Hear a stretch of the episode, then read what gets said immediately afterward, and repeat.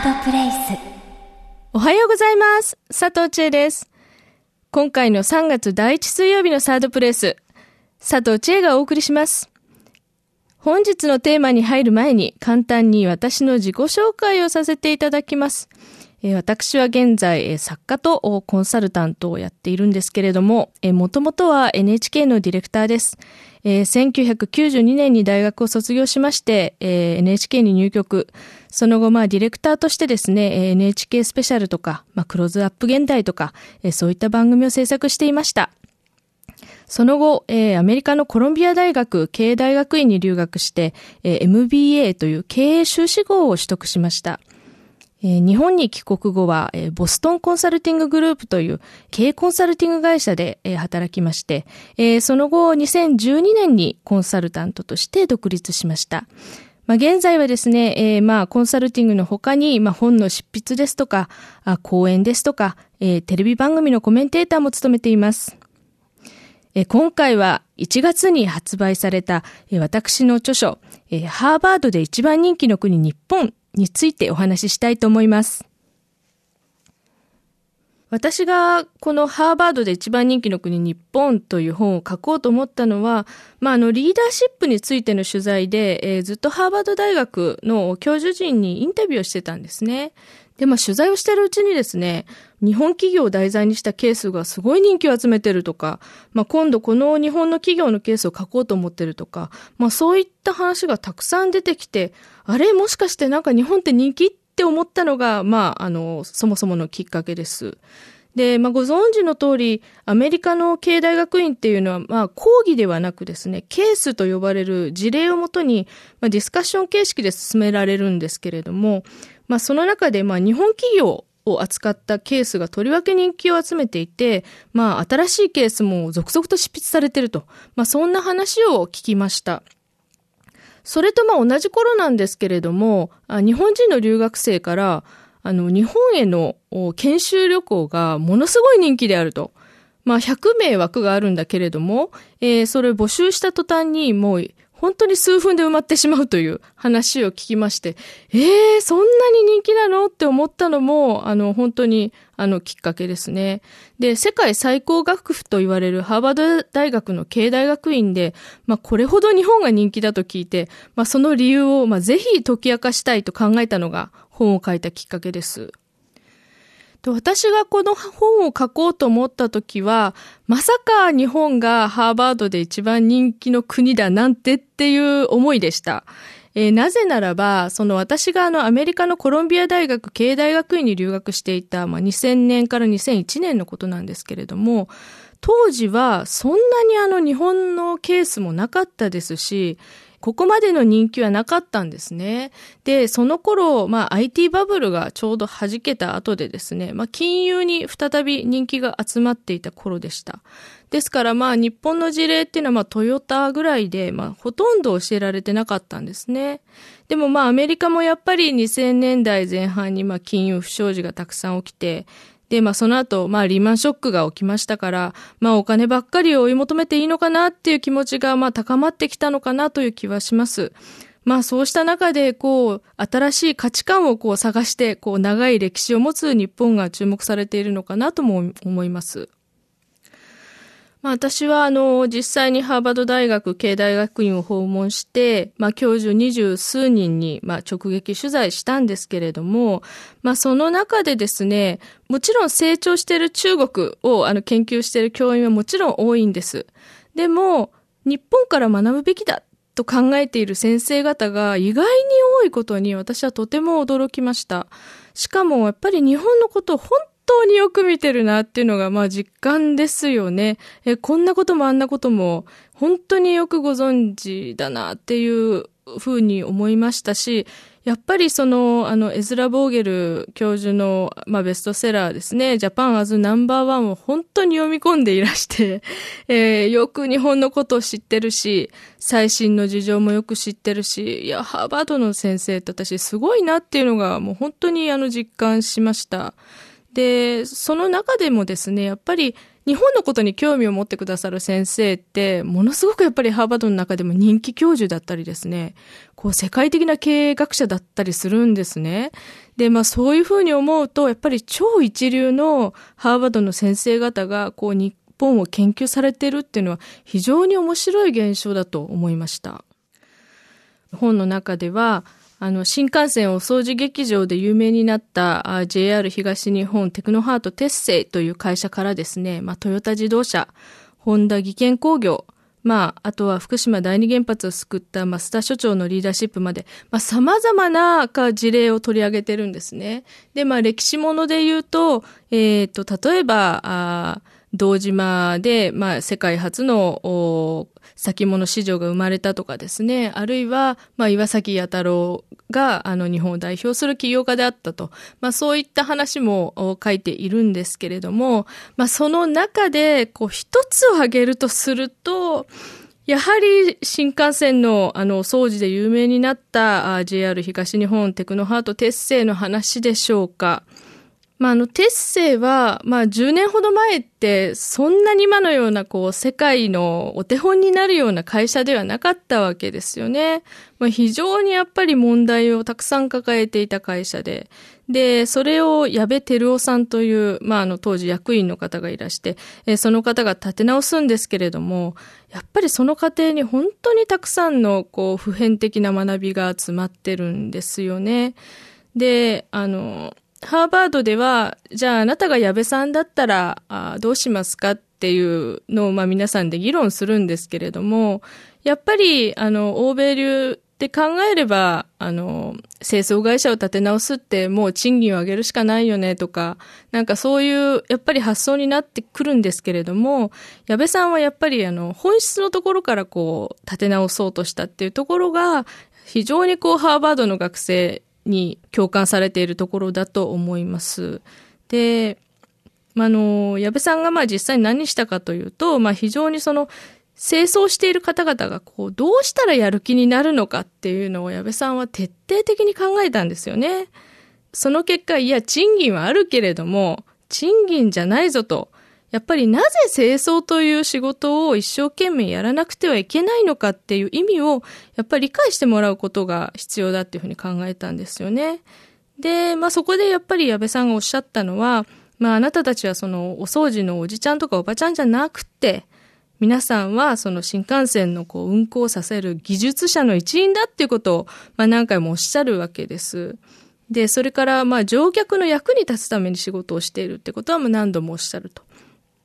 で、誰でもやっぱり自分のやってることがこう世の中の役に立ってると分かればやっぱ嬉しいじゃないですか。それはもうお金だけじゃなくて、まあやっぱり人にありがとうと言われるとやっぱり嬉しいと。まあそういったことが重なって、まあこのテッセイという会社はもう、えー、っと、再生していくわけですけれども、やっぱりこういうこう本質的なこう人間はなぜ働くのかとか、あの、どうやったら人間はやる気になるのかっていう、こう本質的なあ意識改革を矢部さんがしたからこそ、このケースはハーバードで取り上げられていて、しかも人気になってるんだと思うんですね。で、まあアメリカでもヨーロッパでも、まあ非常にやっぱ階級社会で、それはもう日本のあの想像を超えるほどの階級社会です。なので、やっぱりお掃除の仕事に対して、こう、偏見を持つ人もいると。でも、それをやっぱり日本の方々は本当にやる気を持って目の前のことを改善を重ねて、それで世界中からこう注目されるような企業になるっていうのはやっぱり素晴らしいことだし、だからこそまあ奇跡だとも言われています。なぜハーバード大学が今日本に注目して日本から学んでるのかっていうことなんですけれども、非常にそれは、あの、教授陣の専門分野によって答えは違うと思います。まあそこはあの、ぜひですね、あの、本書を読んでいただいて、ああ、こんな見方もあるのか、この先生はこんなところを日本から学んでるのかっていうのは、あの、読んでいただければ非常によくわかると思うんですけれども、一つ言えるのは、歴史の長い国にはこう様々な知恵が詰まってるっていうことはあると思うんですね。で、まあ今、アメリカでは、もう日本では想像できないぐらい貧富の差が開いていて、やっぱり何かこの社会おかしいぞって感じてる人は多いんですね。で、今ちょうど大統領選の予備選挙の真っ最中ですけれども、まあ、例えばドナルド・トランプさんとかが支持されたり、まあ、バーニー・サンダーズさんみたいな、まあ、社会主義に近いような思想を持った方が若者から絶大な人気を集めてたり、まあ、こういったことってこれまででは考えられなかったわけです。まあ、その中でですね、まあ、貧富の差がアメリカほど開いてなくって、しかも平和で安全で、まあみんな幸せそうに暮らしているこの日本から学ぼうっていう機運が高まってるのも、まあ不思議ではないかなとは思いますね。まあお金が全てっていうのは、あの、非常にやっぱりアメリカはずっとそれでやってきたわけですけれども、やはりその金銭市場主義、マネー市場主義みたいなものって、ちょっと限界に来ているのかなというのは、まあアメリカを実際に取材して思いました。あの、ハーバードで一番人気の国日本の中では、まあ非常にあの日本の強みであるとか、まあハーバードが日本から学んでいることを、まああのまとめているわけですけれども、えまあ最終章で、えまあ課題をまとめています。で、まあ私はあの、ハーバードの先生を、まあ二十何人取材した中で必ず最後に、えっと、日本は今後その世界で働くために何をするべきでしょうかっていうのをまあ聞いたんですね。まあそれを最終章にまとめているんですけれども、まあインタビューしていて非常に印象的だったのが、教授陣がみんな出る杭は打たれるっていう日本のことわざをみんな知ってたんですね。それはもう英語も知ってるし、日本語で出る杭はって言ってくださった方もいましたけれども、あの、それはやっぱり日本の大きな課題なんだなと思いました。で、これほどまでにやっぱりあの出る杭はってこう日本語で知ってるっていうことは、まあこれが日本の課題だってことをやっぱ先生方共通の認識として持ってるとは言えると思います。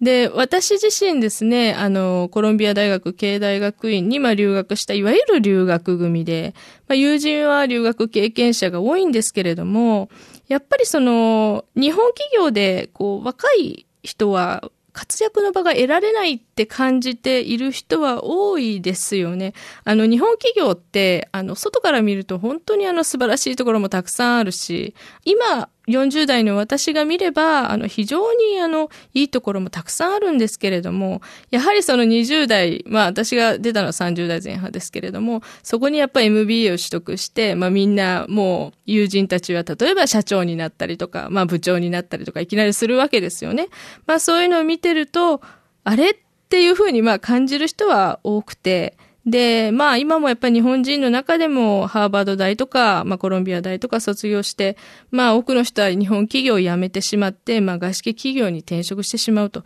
まあそれはちょっと私はとてももったいないことだと思います。その外資系企業に転職しちゃうってどういうことかというと、結局のところ、その人たちが働いたその成果っていうのはアメリカとかヨーロッパの本社に行っちゃうわけですよ。そうすると、まあ日本の優秀な人材、しかも若者の、まあその能力がですね、日本経済のためじゃなくって、実はそのアメリカとか、そのヨーロッパの企業がどんどん儲けるために 働いているということに今なってるんですね。まあそれは非常に私はもったいないことだと思います。で、まあもっとやっぱり日本企業とか、まあ日本の社会がこうグローバル派留学組と言われる人たちがこう活躍できる場があればいいなと感じています。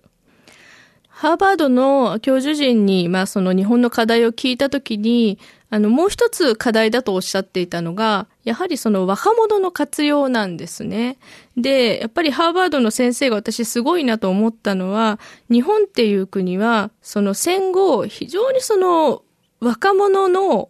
能力を活かして、えー、経済成長してきた国である。だから、それをなぜやらないのだろうかっていうふうにはよく言われたんです。で、それはどういうことかというと、やはりあの、日本を代表する、まあ、ソニーであるとか、ホンダであるとか、そういった企業って、もう当時20代の方々が、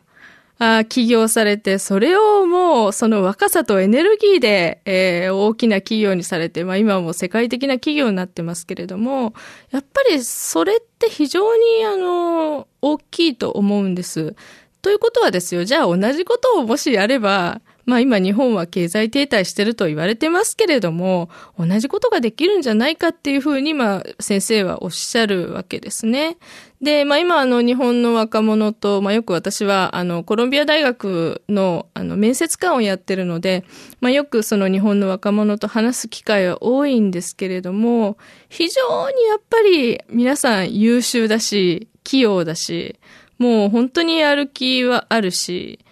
だけれども、彼らみたいな、いわゆるその、これから留学しようっていう思うような若者が、日本に帰ってきた時に、活躍の場はあるだろうかと、こう日本企業の中をこう見回した時に、まだその準備はできてないんじゃないだろうかっていう気はとてもするんですよね。で、そういう方々はまあどこに行くかというと、まあ例えばその外資系の IT 企業に行っちゃったりとか、まあそれは非常にやっぱりもったいないことですよね。で、あの、ハーバードの授業で教えられている、あの、いわゆる日本の事例の中でも、あの、本にはあまり詳しくは書かなかったんですけれども、日本の若い起業家の話っていうのは結構出てくるんですよ。で、あの、それはまあもちろんそのハーバード大学経営大学院の卒業生が日本に帰ってきて会社を作りました。で、まあこんなあの悩みを抱えてますみたいなこう事例があるんですけれども、あの、それは非常に、ああ、これ先生方日本の起業家を応援してくれてるんだなっていうふうに思って、とてもそれは嬉しく感じました。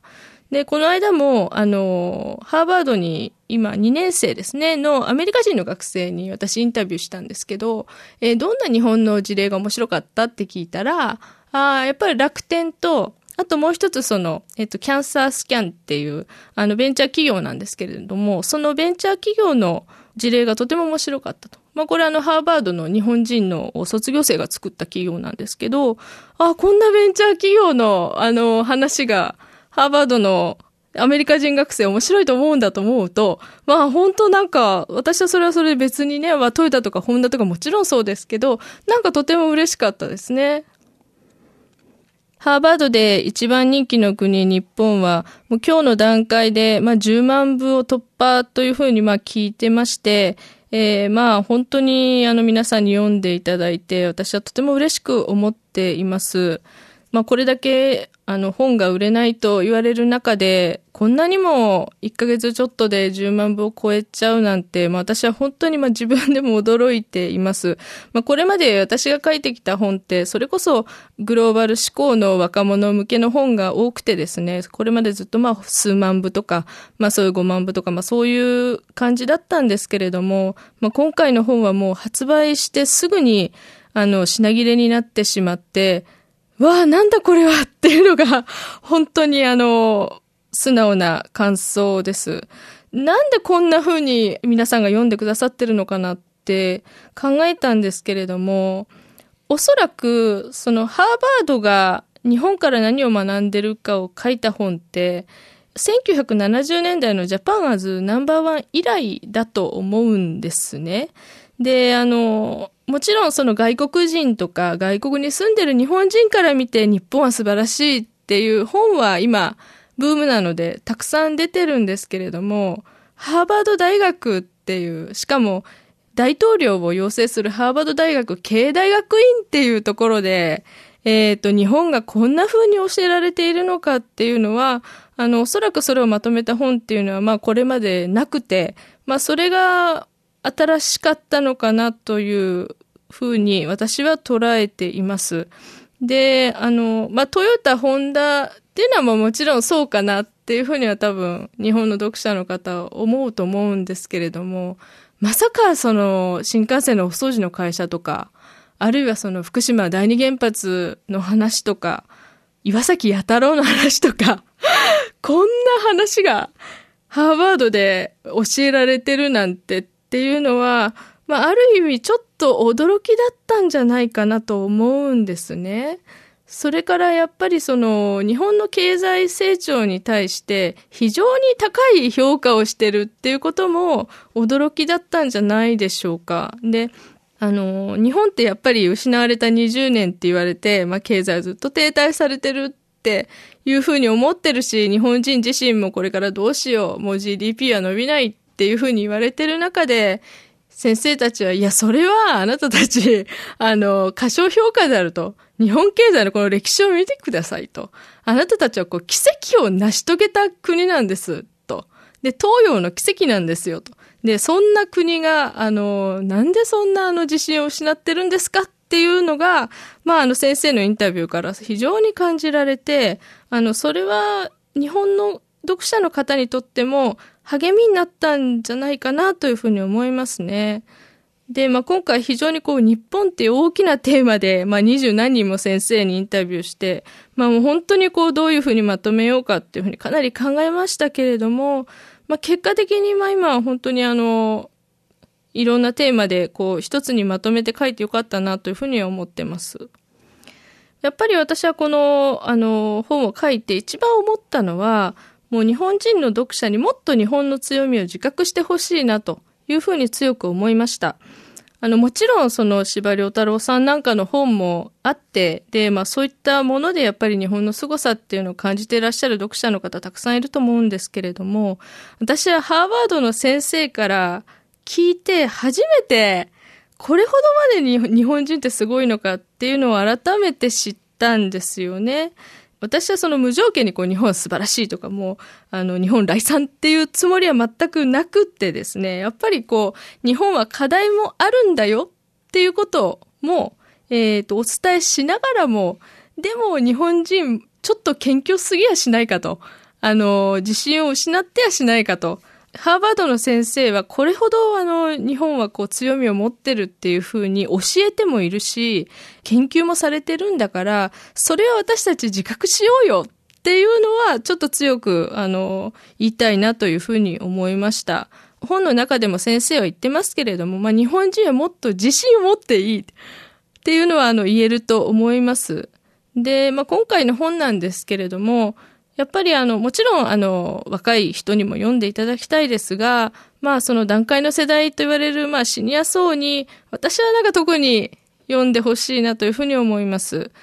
例えばまあ私の父の世代だったりするんですけれども、まああの毎日やっぱり満員電車で通勤して、まあ残業して、エコノミックアニマルと言われ、ね、家族もプライベートも犠牲にして、やっぱり猛烈に働いてきたわけじゃないですか。で、まあ、今その方々が今、まあ、定年を迎えられて、で、まあ、年賀状もこう年々少なくなり、ああ、自分の人生って何だったんだろうって、もしかしたら、もしかしたら考えられているかもしれない。でも、その皆さんがやってきた、その経済成長の過程っていうのはこんな風にハーバードで教えられていて、で、それはもうミラクルと言われていて、なんかあの、そういう人たちに向けて、いや、皆さんがやってきたことは偉業だとして称えられてるんですよっていうのは私はすごく伝えたかったです。戦後の日本の経済成長、それとやっぱりこう平和で安定してるっていうことって、やっぱり日本人が達成した偉業ってっていうまで言われてるんですよね。それってやっぱり今のそのシニア層段階の世代がやってきてくれたことだと思うので、それはもうぜひ偉業として称賛されてるってことはお伝えしたいと思っています。3月第1水曜日のサードプレイスは佐藤千恵がお送りしました。本日お話ししたことは PHP 新書ハーバードで一番人気の国日本の中で詳しく書かれています。ぜひご一読ください。ご案内は佐藤千恵でした。サードプレイス。